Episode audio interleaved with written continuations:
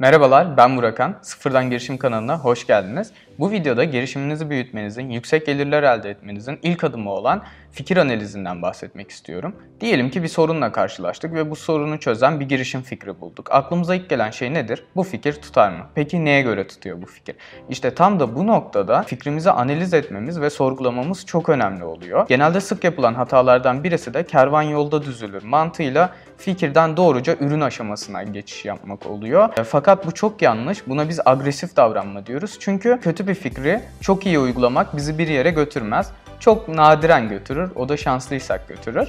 Bundan dolayı fikri güzel bir şekilde oturtup girişim aşamasına, ürün aşamasına sonradan geçiş yapmamız gerekir aslında. Fikrimizi analiz etmemiz için başlarda kullanabilecek en etkili yöntemlerden, araçlardan birisi de aslında iş kanvası oluşturmak. Fakat ben bu videoda iş kanvasına çok fazla değinmeyeceğim. İlerleyen videolarda her bir bölümüne ayrıntılı anlattığım bir video olacak. Oradan takip edebilirsiniz. Ama Burak ya senin videoyu yüklemeni mi bekleyeceğiz derseniz buraya bir fotoğraf koyuyorum. Bu fotoğraftan da iş kanvası hakkında genel bir fikir sahibi olabilirsiniz. Bu videoda daha çok genel her fikirde kullanabileceğiniz 3 adımdan bahsetmek istiyorum. Bu 3 adım da iş kanvasından çıktı diyebilirim. Peki bu 3 adım ne? Birinci adım problem var mı? Mevcut çözümler neler? Gerçekten böyle bir problem var mı? Bunu düşünmemiz lazım. Belki de bu problemi çözen başka uygulamalar var ama bizim bundan haberimiz yok. Ya da yeni çıkmış bir uygulama ve görmüyoruz bundan dolayı. Bu mevcut uygulamaları internetten araştırarak, Google'a sorunu yazıp çıkan sonuçları inceleyerek ya da form sitelerindeki yorumlara bakarak anlayabiliriz. Ve rakibimiz çıktığında asla üzülmemeliyiz. Çünkü piyasada birçok rakip var aynı işi yapan ve hepsi de kazanabiliyor.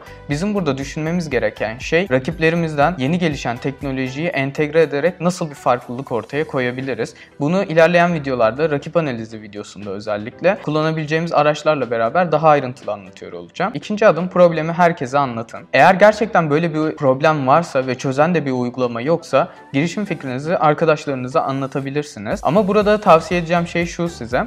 Ee, yani yakın arkadaşlarınıza anlattığınızda kimse sizi kırmayacaktır ve herkes o çok iyi çıkar kesin para veririm, satın alırım gibi şeyler diyecektir ama bunların hiçbiri olmuyor. Yani çok az oluyor olursa da. Bundan dolayı girişim fikri sanki sizin değilmiş, başkasınınmış gibi anlatabilirsiniz. Hatta kötüleyin. Mesela deyin ki işsiz herifin Birisi bir fikir bulmuş. Ya herkeste de bir girişimcilik hevesi olmaya başladı falan gibisinden deyin. Ve eğer karşıdaki kişi ya niye öyle diyorsun ya mantıklı ismi ne diye merak eden olursa fikriniz ilgi çekecek demektir. Ayrıca Google Form üzerinden de bir anket oluşturup WhatsApp gruplarından ve diğer gruplardan insanlara ulaşabilirsiniz. Ve bu sayede fikriniz hakkında insanların ne düşündüğünü öğrenebilirsiniz. E, fakat burada dikkat edilmesi gereken nokta şu. Bir fikrin 3 tip alıcısı vardır. Birincisi ilgilenmezler.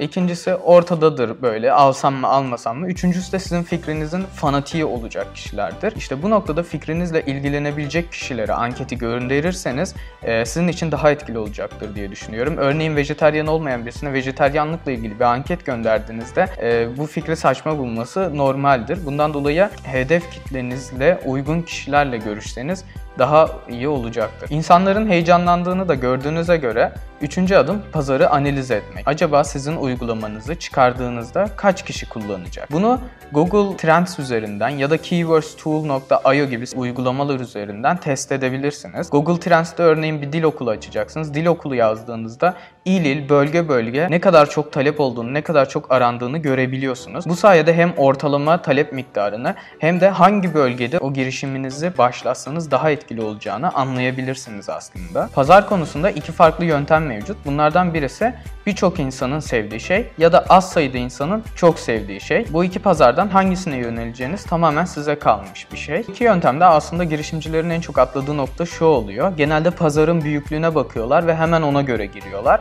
Aslında bu bana göre benim şahsi fikrimce yanlış. Çünkü e, pazarın şu anki büyüklüğü önemli değil. Pazarın 3 yıl, 5 yıl, 10 yıl, 15 yıl sonraki büyüklüğü, o pazarın büyüme miktarı önemli aslında. Sizin girişiminizi büyümesinde etkili olan şey de bu oluyor genelde. Yani küçük bir pazar bulup oradan hızlıca büyüyebilirsiniz. Hatta uygulamanız kötü bile olsa o pazardaki insanlar gene de sizin uygulamanızı tercih edeceklerdir. Çünkü mevcut bir çözüm yok ve o insanlar arayış içerisinde. Bu kişiler sizin fanatiğiniz olacaktır ve uygulamanızın gelişmesinde asıl etkili olan hedef kitle de bu kitle olacaktır. Bunu yaparken Huni metodunu kullanabilirsiniz. Örneğin bir haber sitesi oluşturacaksınız çalışacaksınız. Direkt bütün konularla çıkarsanız etkili olamazsınız. Çünkü önce spesifik özel bir kitleyi siz almanız lazım. Bundan dolayı mesela örnek veriyorum. Mesela magazine yöneldik. Magazinden ne haberi yapabiliriz? Diyelim ki YouTube'daki ünlüleri hedef alıyoruz. YouTube'daki ünlülerden kimi alabiliriz? Mesela arabayla ilgili video çekenleri.